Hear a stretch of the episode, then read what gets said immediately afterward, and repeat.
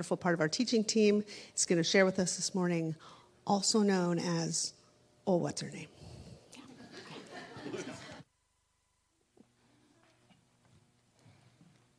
have to find my glasses. Good morning, everybody. um, gotta take a minute here.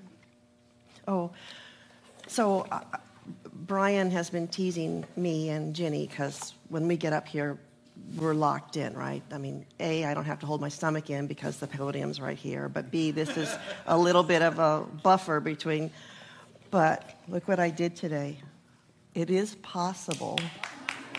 It might happen, but probably not.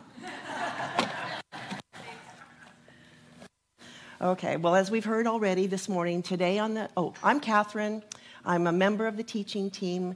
There's never just one voice up here. We have a, a plethora of people who uh, jump in to help in so many ways. Um, teaching team, band, oops, sorry, Andrew, band, uh, leadership team, children's ministries. We're a collective, we're collaborative, we're collegial, and we love that you're here. And we would love if you're not involved for you to get involved in one of one of those ways. Okay. And good morning, uh, those of you at home. So today on the church calendar, it's Palm Sunday. Uh, in some traditions, it's also called Passion Sunday. A Palm Sunday service tends to emphasize the triumphal entry, the, the palms, the, the whole shebang of Jesus into Jerusalem. And a Passion Sunday service emphasizes what happened uh, the night Jesus was arrested, his trial, and his crucifixion. I'm going to thread the needle and I'm going to do something in between both of those because we got to hear a great um, Palm Sunday message a few weeks ago when in our Mark series, and if you're visiting us or new to us, we started almost a year ago a series on the Gospel of Mark, going through it. We've broken it up a few times to do other things around holidays and uh, things that were happening in the culture.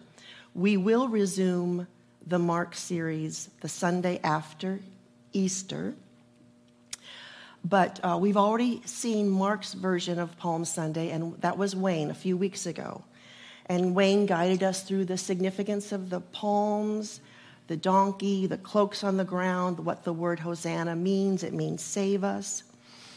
Uh, then the following week, we heard from Brian about the, the next major event of Holy Week, which appears in Mark's gospel, is when Jesus went into the temple, he overturned the tables, uh, upset all the money changers, and uh, he also enacted a parable about the uh, fruitlessness of the whole temple system when he cursed the fig tree.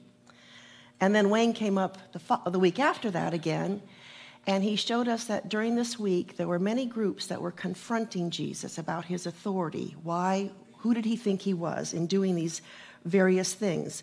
and that each time one of the groups came to uh, Jesus with a trick question or maybe even a legitimate question, Jesus was able to show these, these groups who were, who were visible, um, they were members of the status quo. They had positions of power and authority. And he was able to show them that they were, despite their feelings, not on a clear Torah foundation with what they were saying, or in some cases, not even on a clear logical foundation. And Jesus made them look pretty dumb. And if you read Mark's gospel, he, Jesus really lays into them in that gospel. Okay, so again, because we're going to step right back into Holy Week uh, after the after Easter, I'm not going to talk about um, Holy Week from the perspective of Mark's gospel. So I'm instead going to use John's gospel because John has some things in his gospel that the other three gospels do not have that uh, happened this week. And I would like to take this moment to remind you of something Brian requested of all of us is that try to read through one gospel's uh, summary of what happened during Holy Week.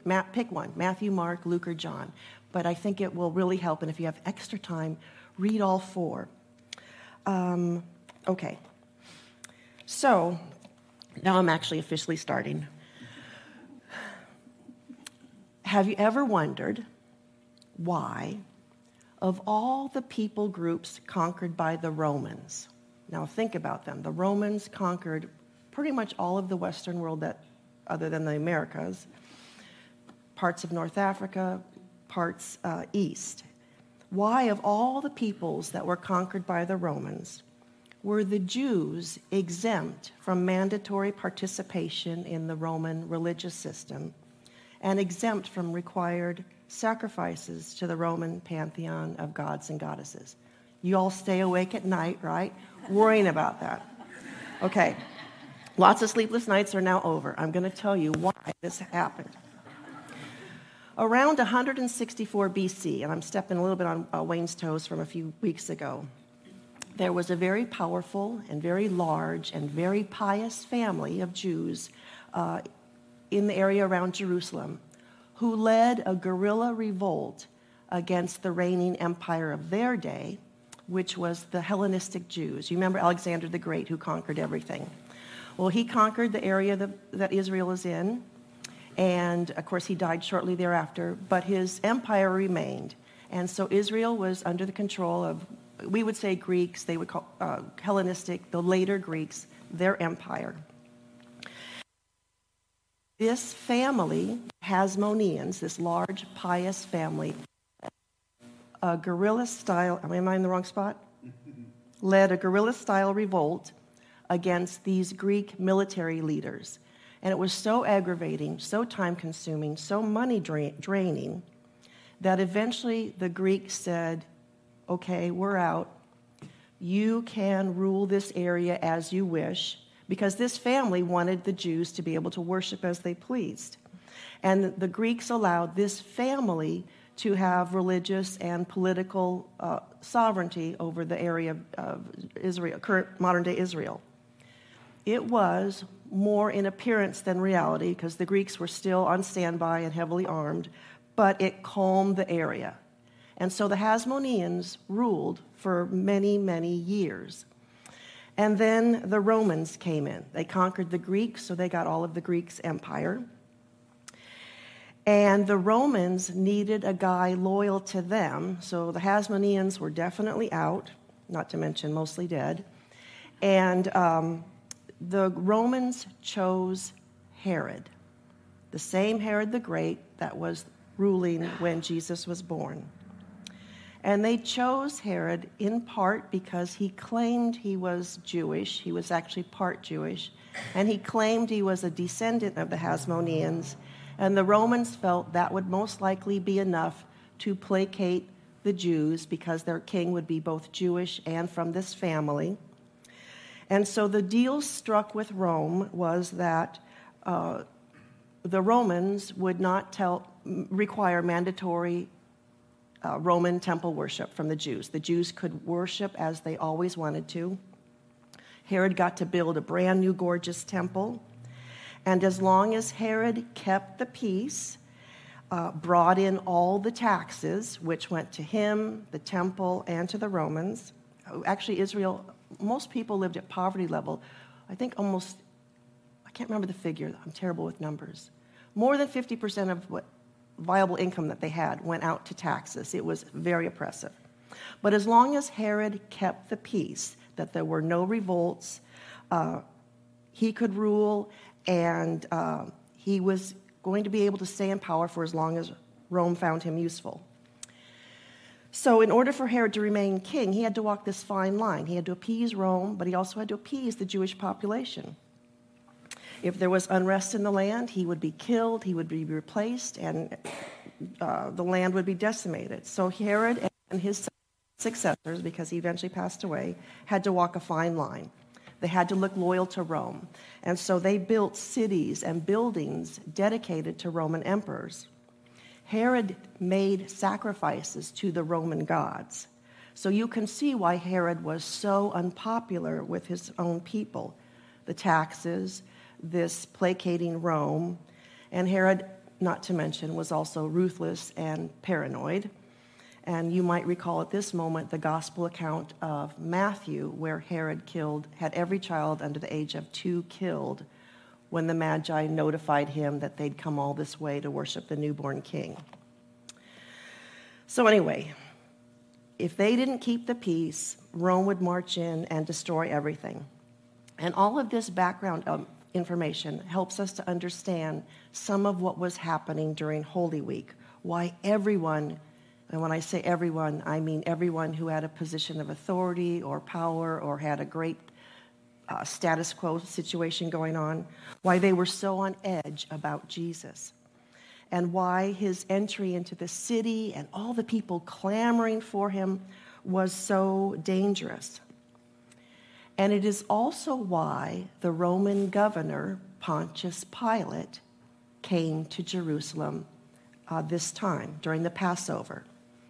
Because Passover was a particularly problematic holiday for the puppet king and for Rome.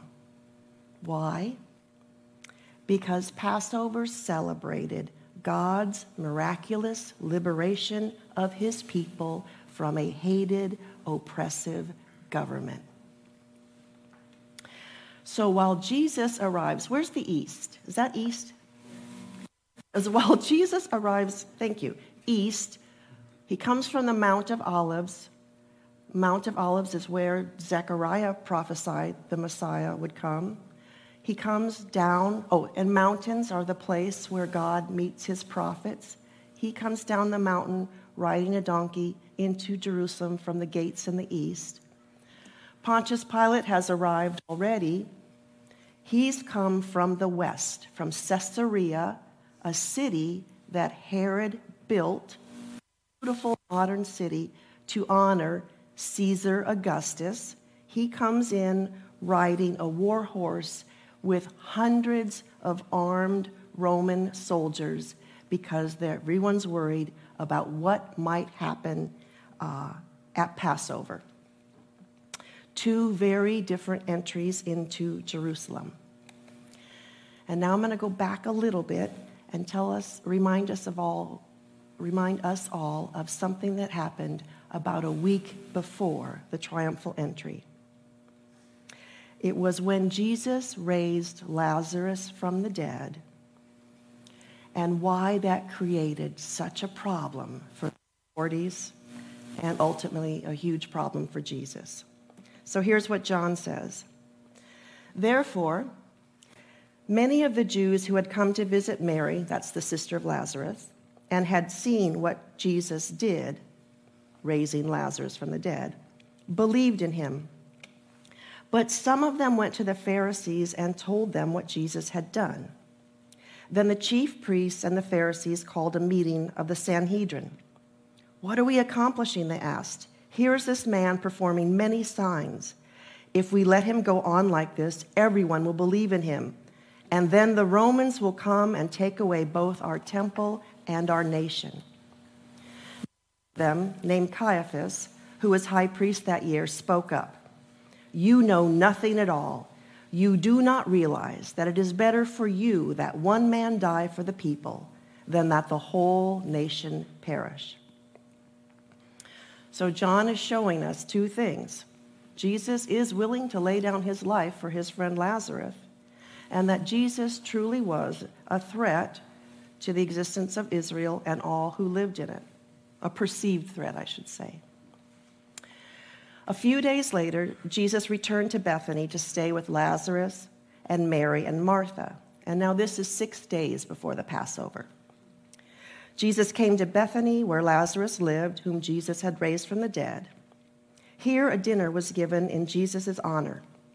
Martha served, while Lazarus was among those reclining at the table with him. Then Mary took a pint, about a pint of pure nard, an expensive perfume. She poured it on Jesus' feet and wiped his feet with her hair, and the house was filled with the fragrance of the perfume. But one of his disciples, Judas Iscariot, who was later to betray him, objected. Why wasn't this perfume sold and the money given to the poor? It was worth a year's wages. He did not say this because he cared about the poor, but because he was a thief. As keeper of the money bag, he used to help himself to what was put into it. The gospel writer John is not very fond of Judas. Leave her alone, Jesus replied. It was intended that she should save this perfume for the day of my burial. You will always have the poor among you, but you will not always have me. Meanwhile, a large crowd of Jews found out that Jesus was there and came, not only because of him, but also to see Lazarus, who from the dead. So the chief priests made plans to kill Lazarus as well, for on account of him, many of the Jews were going over to Jesus and believing in him. So now it turns out one man dying is not enough, two men have to die. In the minds of the chief priests, this decision that they're making to kill Jesus is to protect the people, it's to preserve the temple, and therefore Jesus and Lazarus have to be sacrificed. And it shows us how easily, in a broken and a corrupt world, even the best intentions can lead to unthinkable consequences. In the name of protecting life, of protecting the status quo, they were willing to kill the one who resurrected Lazarus and to kill the one who was the evidence of the resurrected life. I don't think for a minute that Caiaphas and all the others were inherently evil, that they took these positions so that one day they could have someone killed. But fear and anxiety and prejudice exist in each of us. And sin, or evil, if you prefer, is a true force in this world. And we've seen over and over again that it can twist good intentions into evil acts or allow us to fool ourselves into thinking an evil act is a good act.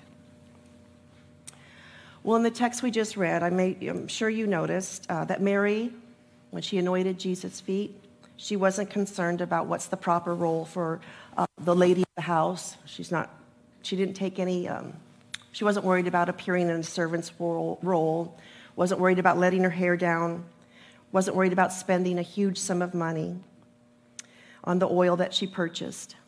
And Jesus recognized that she was expressing her love and her devotion for him, and she's not holding anything back.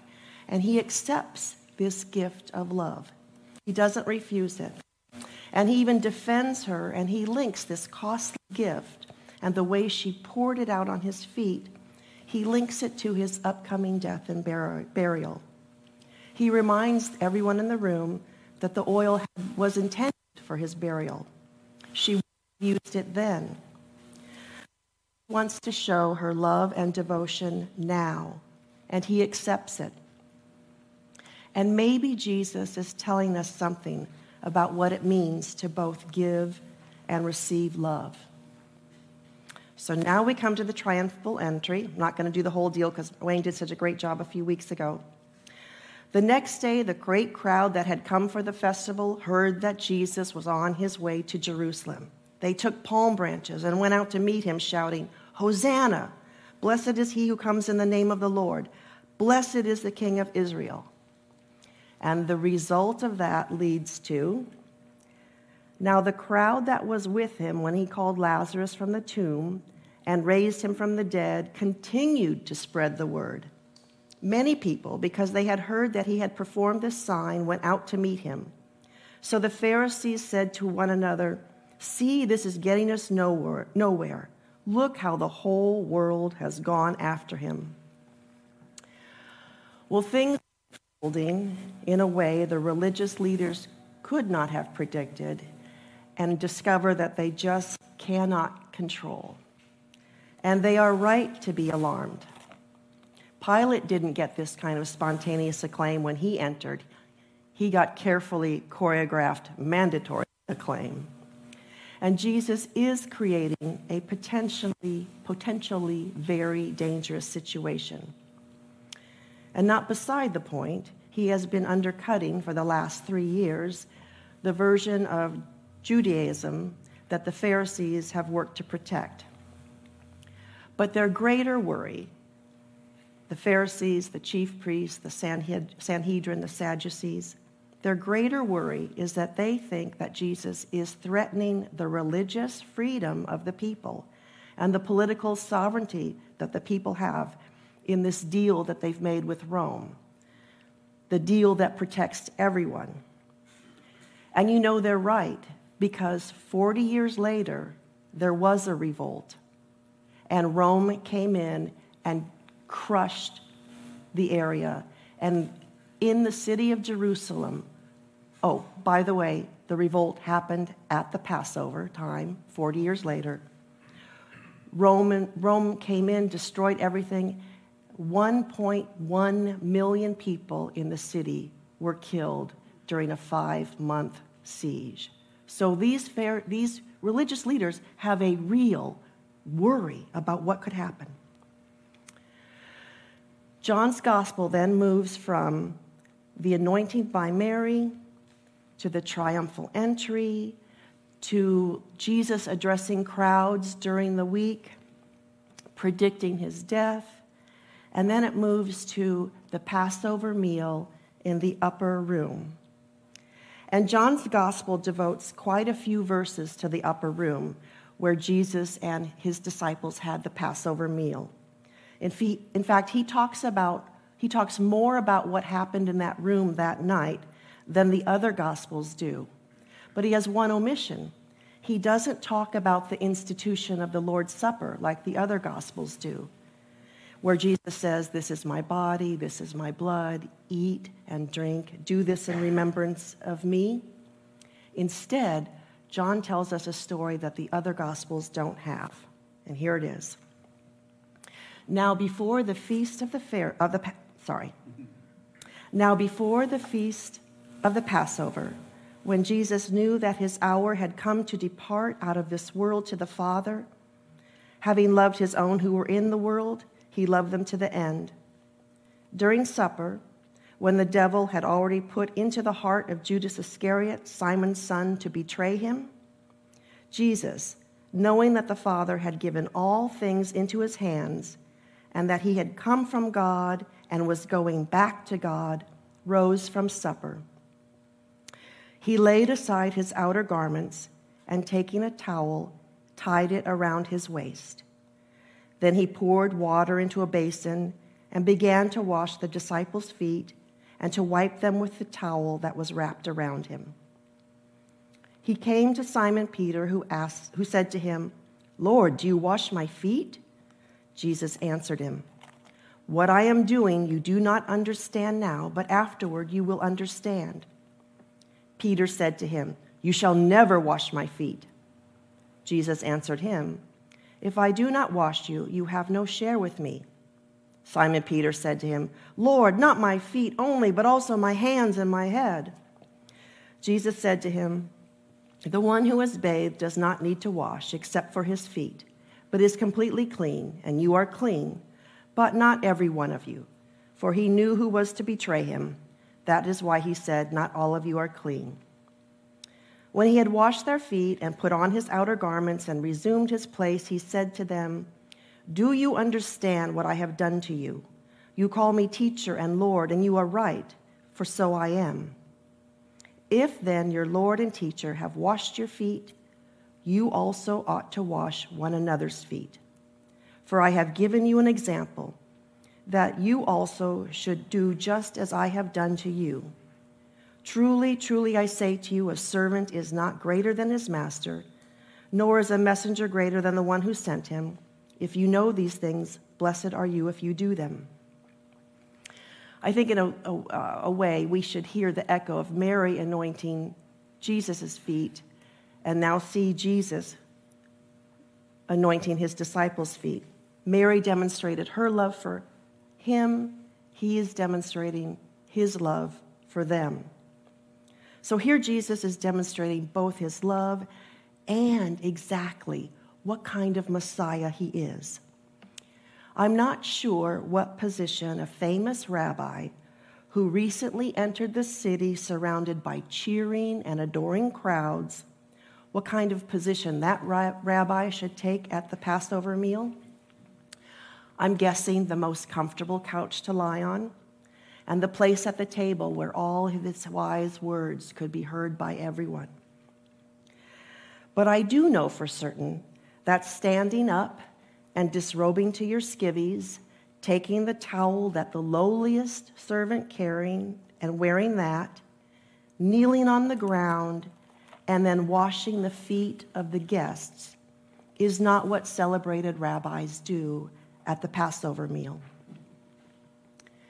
Twelve disciples, twelve pairs of feet, stunned silence until he comes to Peter's feet. Peter had a few minutes to think about what he might say, and he still managed to blow it. You shall never wash my feet. Peter is very fond of absolutes. Never. Peter is refusing this gift from Jesus. And then when Peter, and then Jesus tells Peter that this must happen, Peter switches. Okay, wash all of me, head to toe. And Jesus lovingly and carefully washes Peter's feet. Peter, who will soon deny him, say that he does not know Jesus, not once, not twice, but three times. And also in that group of 12, getting his feet washed, was Judas. Judas, that very night, is going to betray Jesus. Jesus washes Judas's feet as lovingly and carefully as he washed, washed all the others' feet. John's gospel begins with this very interesting story of Jesus turning water into wine. And here we see Jesus turning water into love. I wonder if for the rest of their lives the disciples could ever see a servant's basin of water, a towel, or even their own feet without thinking of this moment Jesus at their feet looking up at them. When Jesus finished washing their feet, he took off the towel, put his clothes back on. They ate the meal, and during the evening, Judas left to let the authorities know where Jesus would be next. In John's gospel, Jesus, on the last night of his life, the last time he'll be with the disciples as this group, he pours his heart into them. John's gospel in these last chapters is filled with Jesus' words to his disciples. Five whole chapters in John's gospel after this moment, before he's arrested, are filled with Jesus' words to his disciples. Telling, he's, he's just pouring every last thing he has into them before he's gone. He tells them he'll be betrayed, which he's been telling them for a long time, that he'll die, and then he comforts them. He spends so much time comforting them, letting them know all the ways this is going to be okay. That their grief will turn to joy. He will send a comforter. They will see him again. And he prays for them. And he also gives them a command to love as he loves. As the Father has loved me, so have I loved you. Now remain in my love. If you obey my commands, you will remain in my love, just as I have obeyed my Father's commands and remain in his love. I have told you this so that my joy may be in you and that your joy may be complete. My command is this love each other as I have loved you. To love as Jesus loves.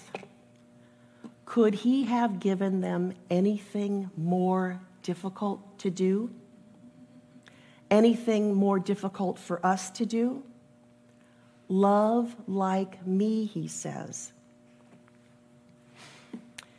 If only being like Jesus was based on studying scripture and knowing your Bible, maybe I could do it. Maybe I could be like Jesus. If it was only based on passing out cups of cold water I could do that. Or if it was only based on praying like he taught us, I know the Lord's Prayer, I could do that. Or pointing out hypocrites and episodes of social injustice? Oh, I like doing that. Except when it's me, I have to point to. Or living simply as Jesus lived, noticing the beauty in the world, natural world. I'm working on that. Or if it was breaking bread and drinking the wine, remembering Him, I do that here twice a month. But love like Jesus loves,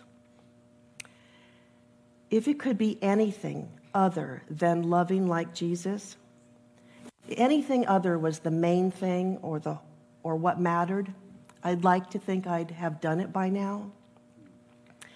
But of course, that would mean that I'd missed the whole point entirely. Can we love like Jesus, expecting death? This end of life death, sure, but all the little deaths that happen to, to us along the way, all the things that we inflict on each other. We let each other down, we abandon, we betray, we disown each other. Loving like Jesus means that these things happen to us and loving anyway. How are we to do this thing to love like Jesus? Well, John's gospel's given us some hints. We love when we have received love. It's the love we've received from God, our belovedness in God's eyes, that spills over into loving others. And it's this this community of faith. It's a training ground where we practice serving one another, forgiving one another, repenting, bearing with one another, and bearing one another. Here we practice patience, generosity, and humility. This is the training ground for loving the whole world. To bring to the world the kingdom values of justice, reconciliation, peace, hope, grace, to bring shalom, to bring love. When Jesus says, Love one another as I have loved you, that's what he's asking. Receive love and then respond in love. Andrew, come on up. I'm going to pray. Lord, I, I confess I was in turmoil preparing this message because it's so glaringly obvious to me that I do not love like Jesus. My question is how can I love like you in this world? Lord, teach us. Lord, help us to learn from each other. Help us to receive love and respond in love. Teach us to love others as you have. Spirit of God, walk with us as we learn to love in this world. Amen.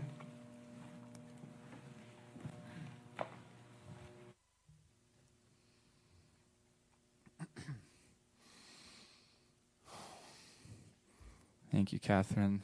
Um, quick side